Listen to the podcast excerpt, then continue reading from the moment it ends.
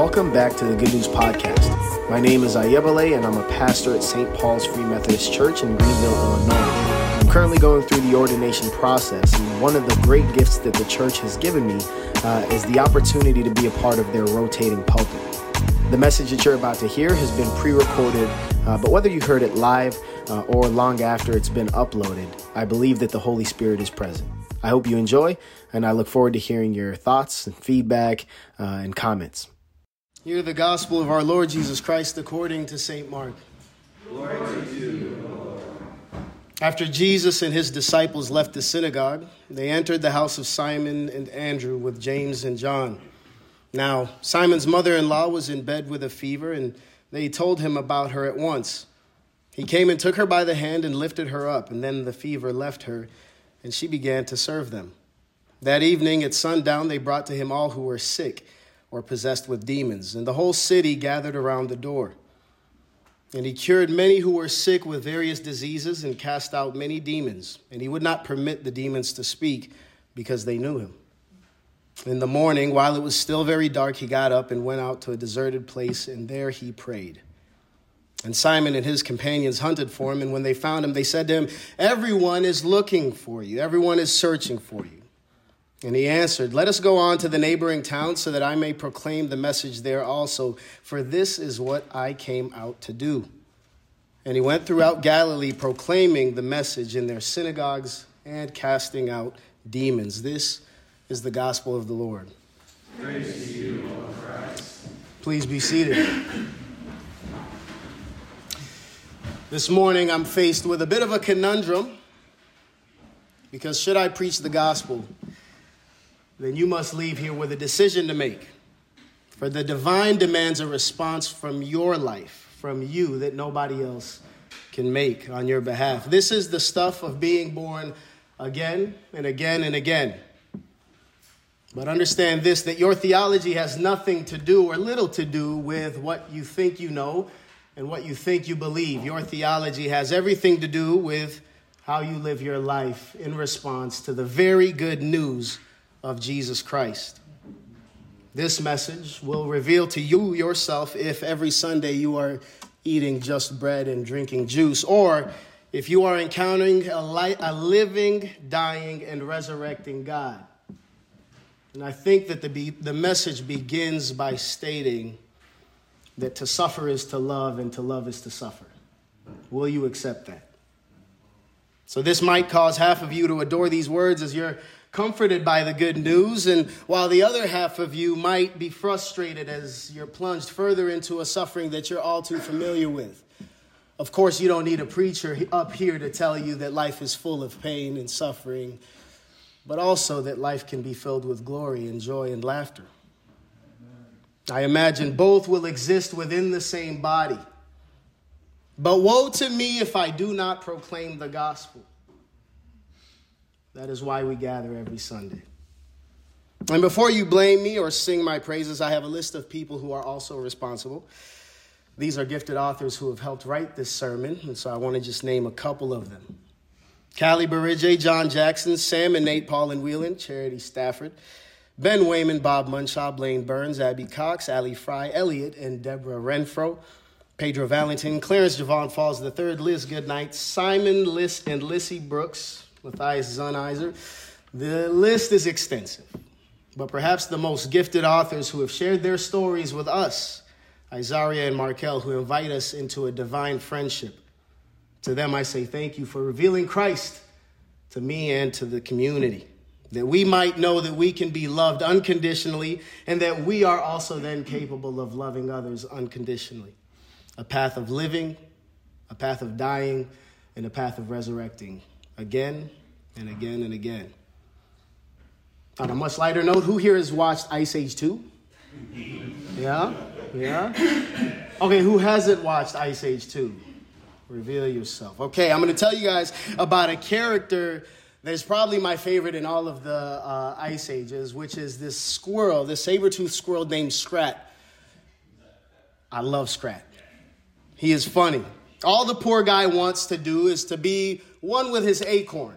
He's, he's on this quest of protecting this acorn, and it seems that the forces of the world are always coming to attack the acorn and separate him from his beloved acorn.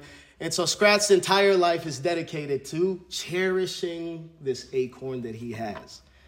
The poor guy lives in scarcity. He's terrified at every turn of the corner, at every event, that this acorn might be yanked away from him. And if I remember correctly, the whole Ice Age thing started because of the acorn. Like there was like he put it deep into the ice and then something split and then everything, it, yeah, butterfly effect. But in Ice Age 2, Scrat dies.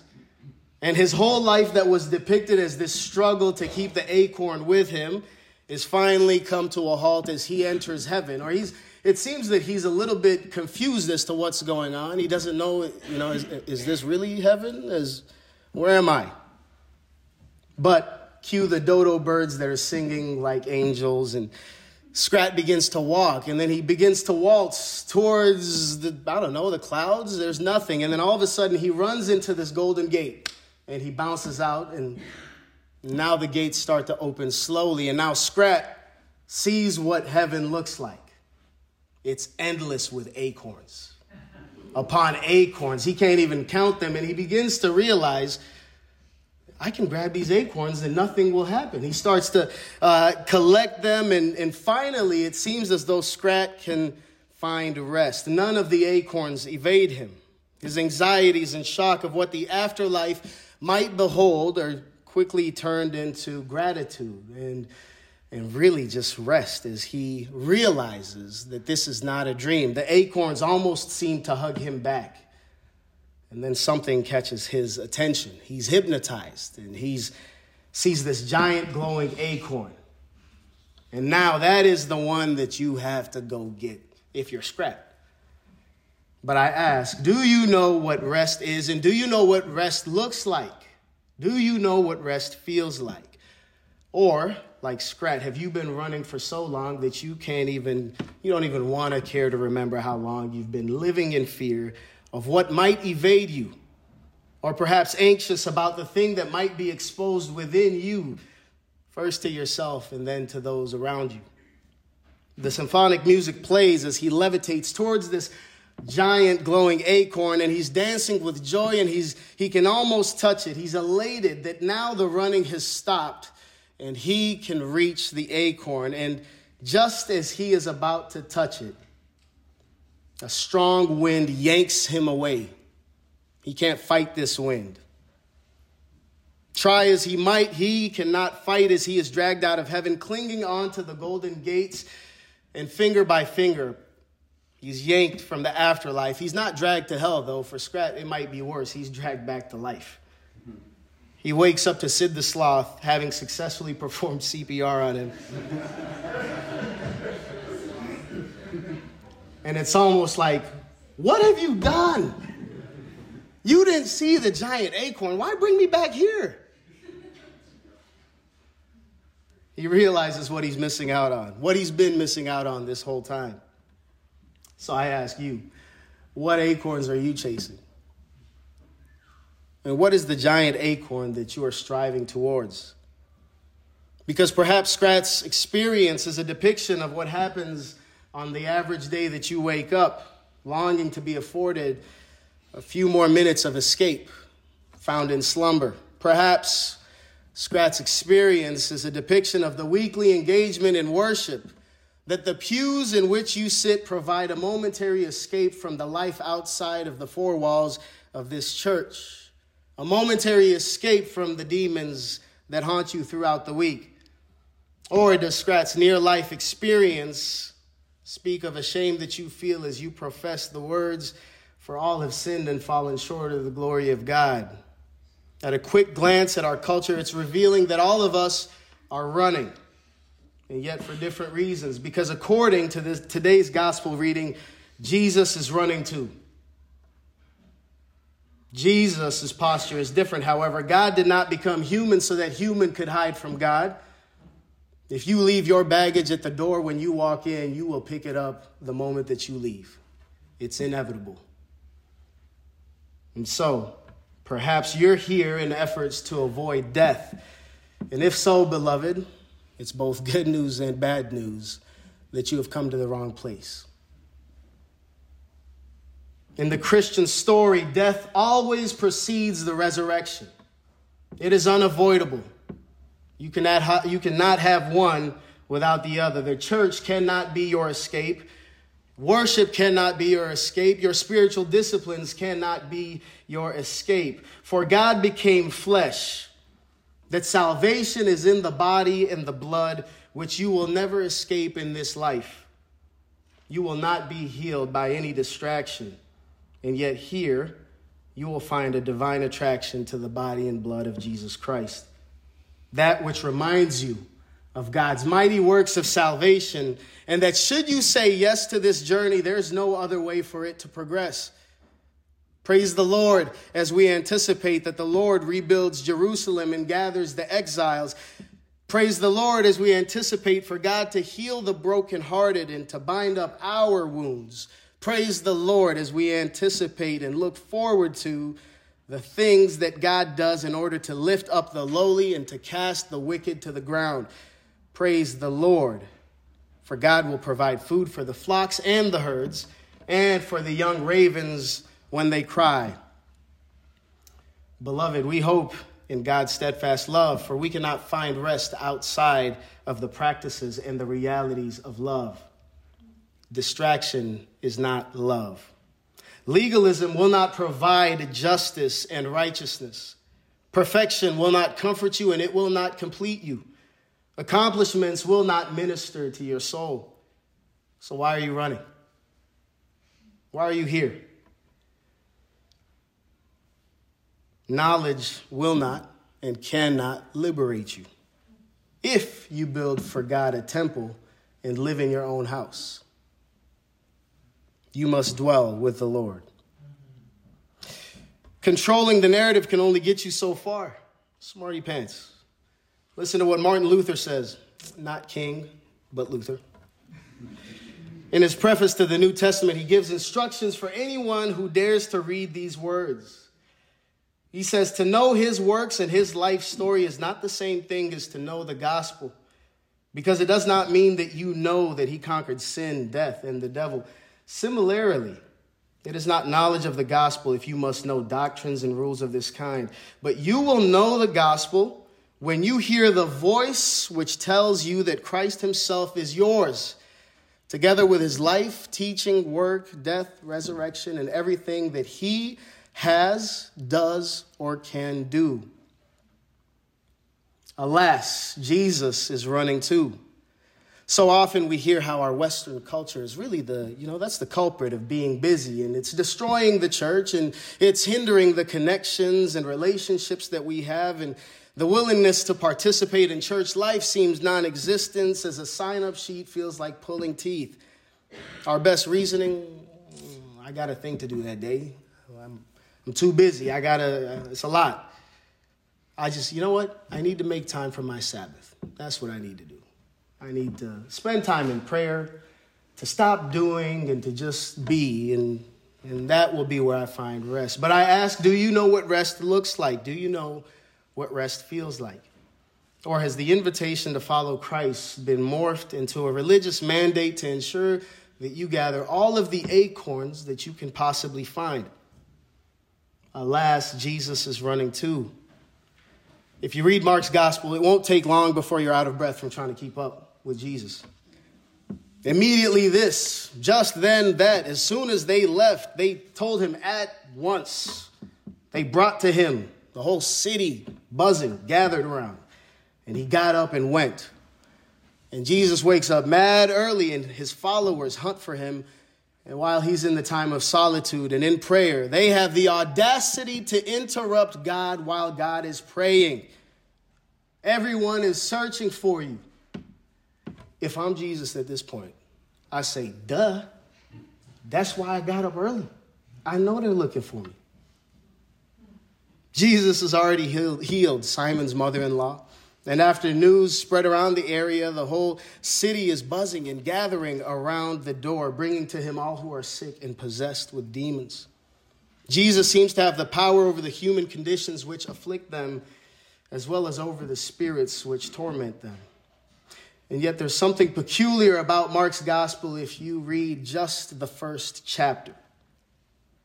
Because there's only three beings that get Jesus' identity right in this book of this messianic secret where it's hidden from, well, dramatic irony, it's hidden from everyone else. There's three beings that get it right. The first is the voice in the wilderness, this wild guy with camel's hair and he eats locusts and, right?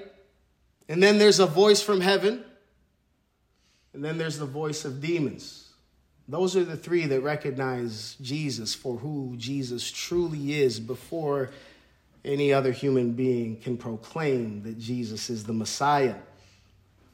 In Mark chapter 1 verse 24 it's they say what have you to do with us Jesus of Nazareth have you come to destroy us I know who you are the holy one of God How many times have we asked this exact question not with our lips but with our lives seeking comfort in our acorns, while scoffing at any opportunity that the kingdom come and God's will be done on earth as it is in heaven. Jesus, give me resurrection, but keep that death piece. I don't, oh, I'm not here for all that. I just want resurrection. Or perhaps death is already a pungent smell that you just can't seem to shake.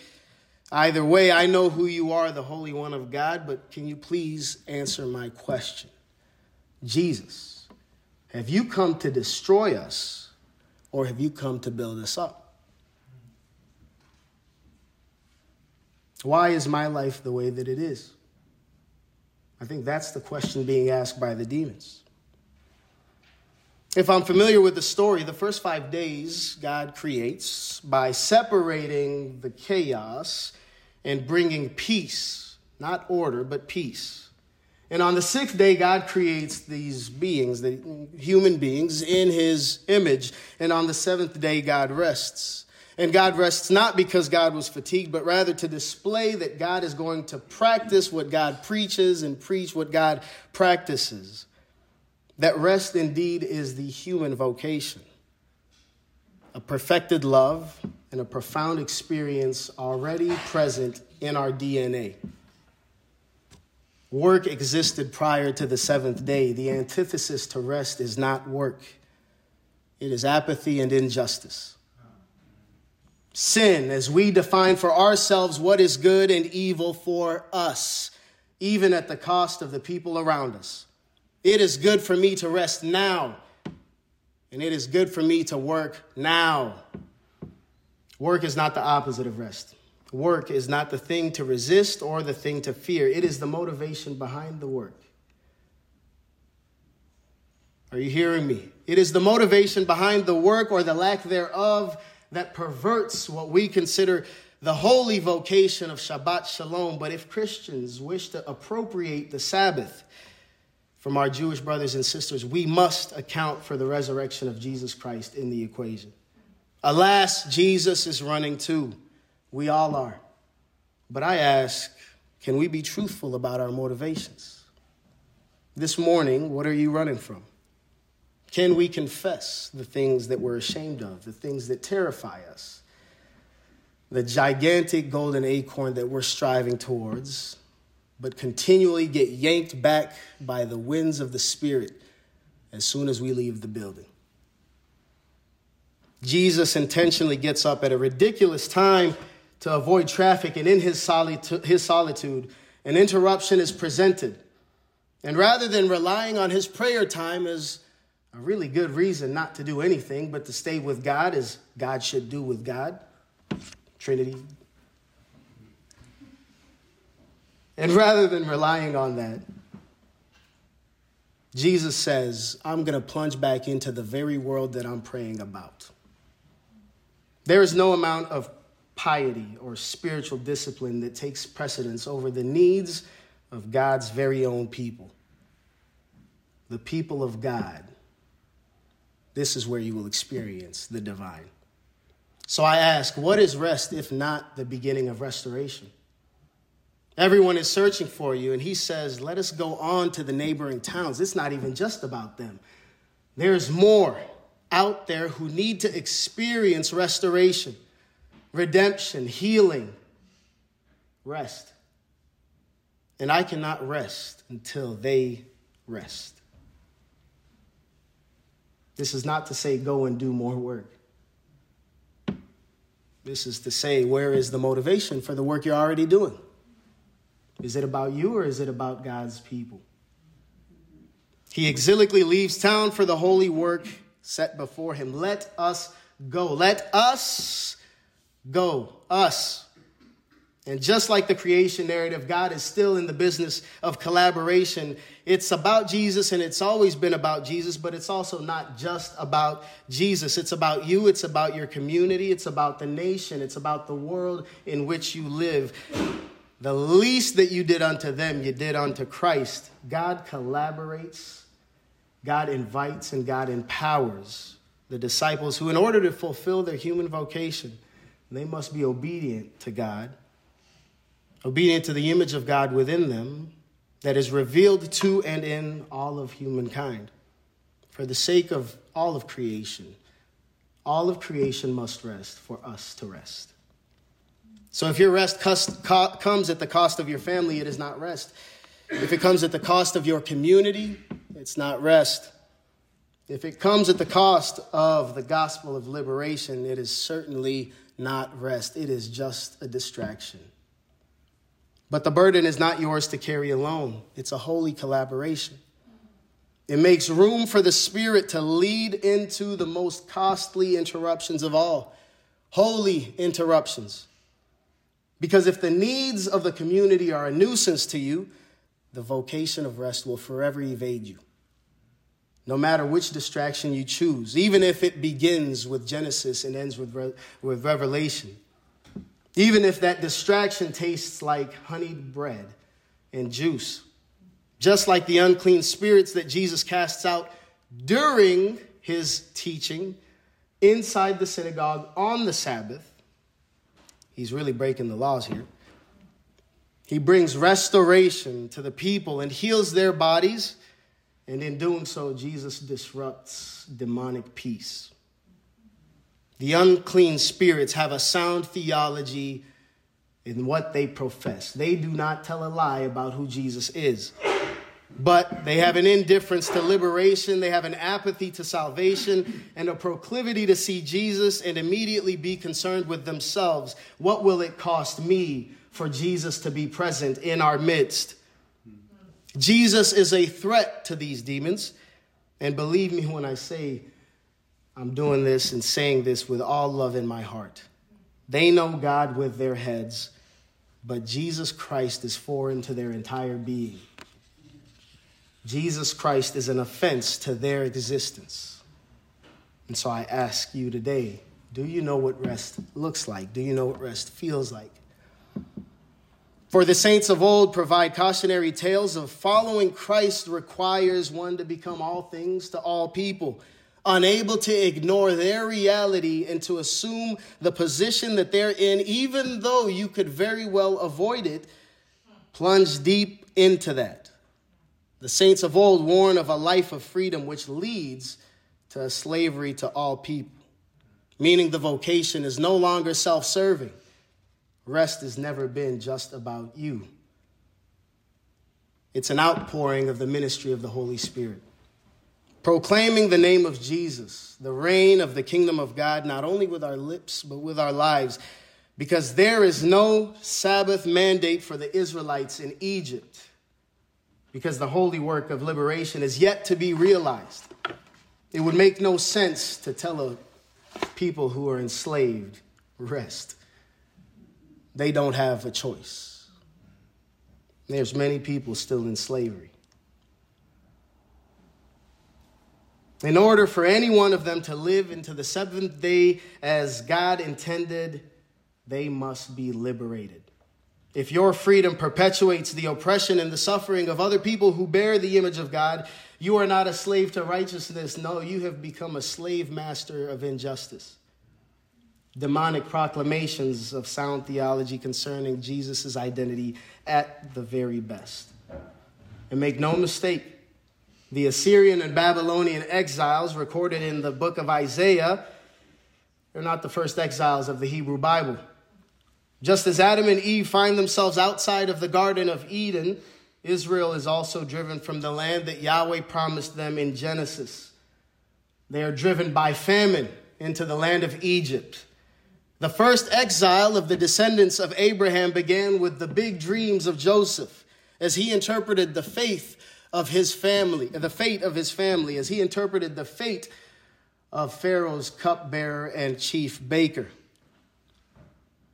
His riches and prosperity paved the highway to their eventual enslavement and holistic bondage. So you want to dream big for yourself. This is, this is where it heads. This is where it takes us.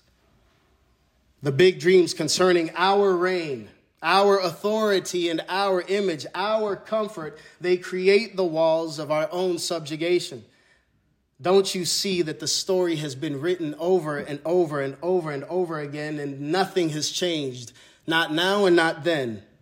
Not in 2024 in the small town of Greenville, Illinois, or first century Palestine, or in the ancient Near East in antiquity.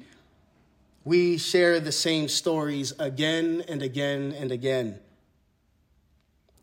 that to maintain your financial freedom and to be free from the toil of the soil in the famine of the land is to murder the siblings who their blood cries out from the ground. Oh, how long, O St. Paul's Free Methodist Church, how long will we scoff in God's face as he accuses us of being our brothers and sisters' keeper?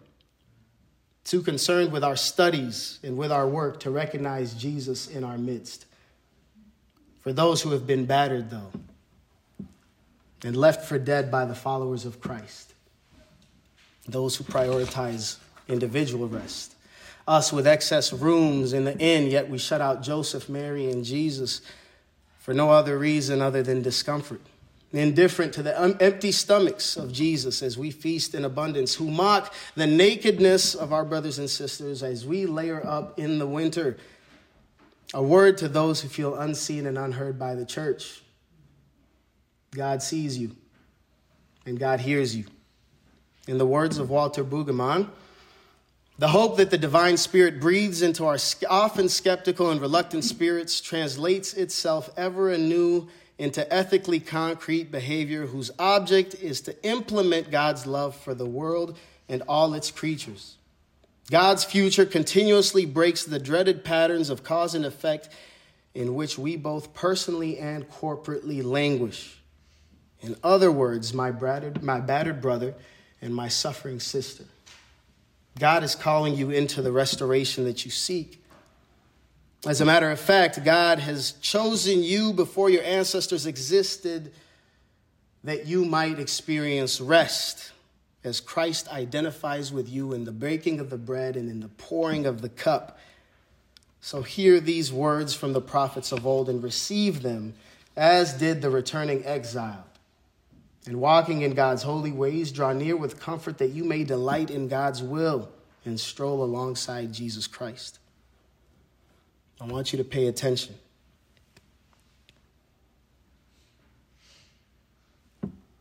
Have you not known?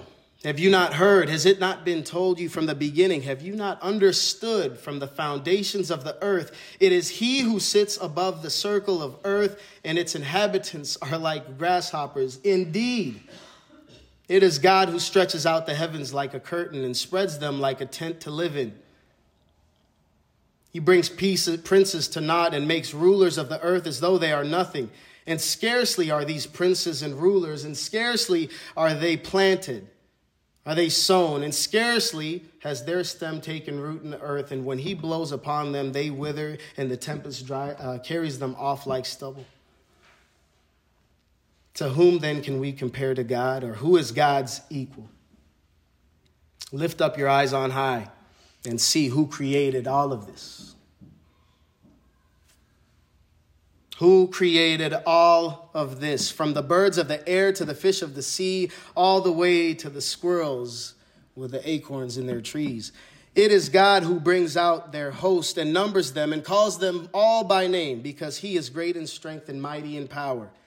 And not one is missing, especially you. Why do you say then, O child of God, and believe the lie that my way is hidden from the Lord and my right is disregarded by my God? Have you not known and have you not heard that the Lord is the everlasting God, the creator of the ends of the earth? Here's the good news that he does not faint or grow weary.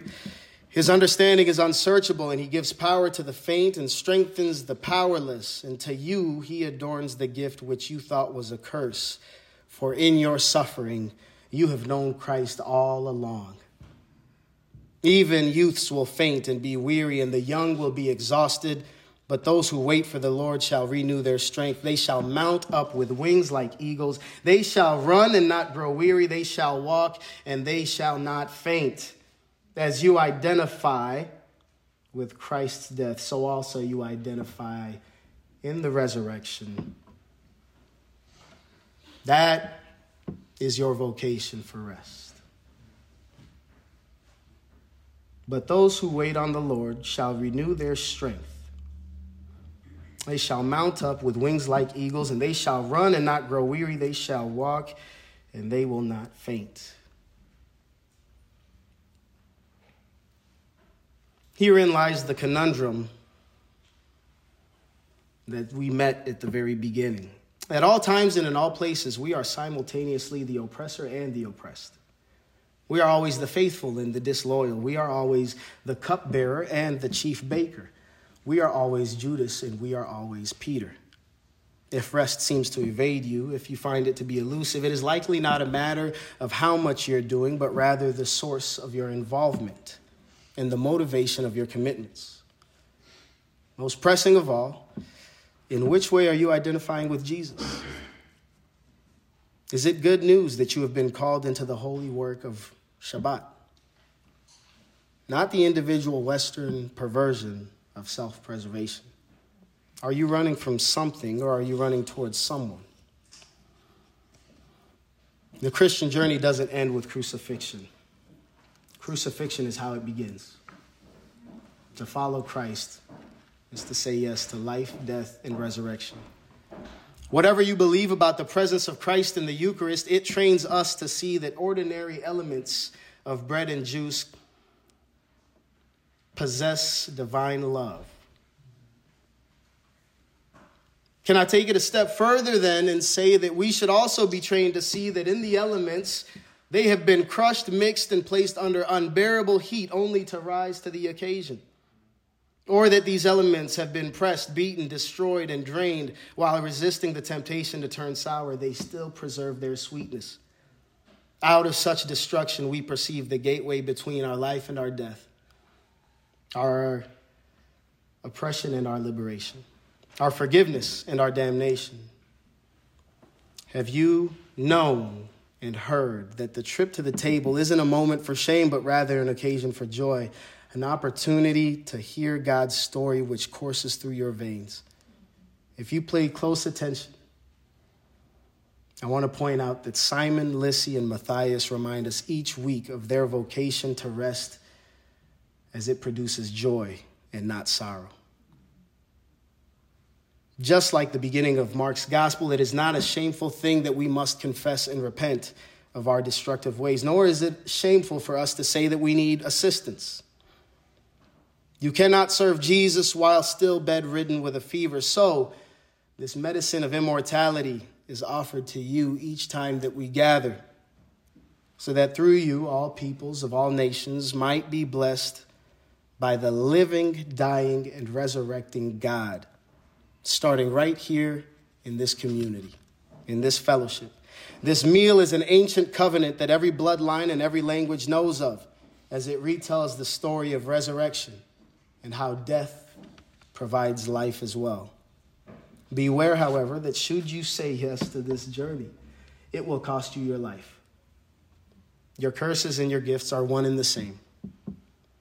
And as the holy work of Shabbat and liberation beckon you, to know and hear that death must always precede the resurrection. The weak shall be made strong, and the dying shall live. And he went throughout Galilee, proclaiming the message in their synagogues and casting out demons. If rest evades you, we embark on this journey together. That's the opportunity before us when we partake of the Eucharist.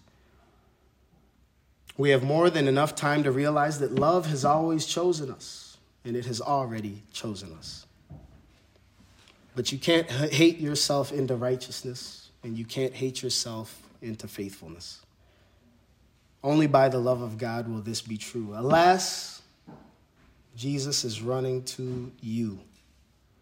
Will you receive the prophet that cuts you and the priest who heals you? This is the word of the Lord.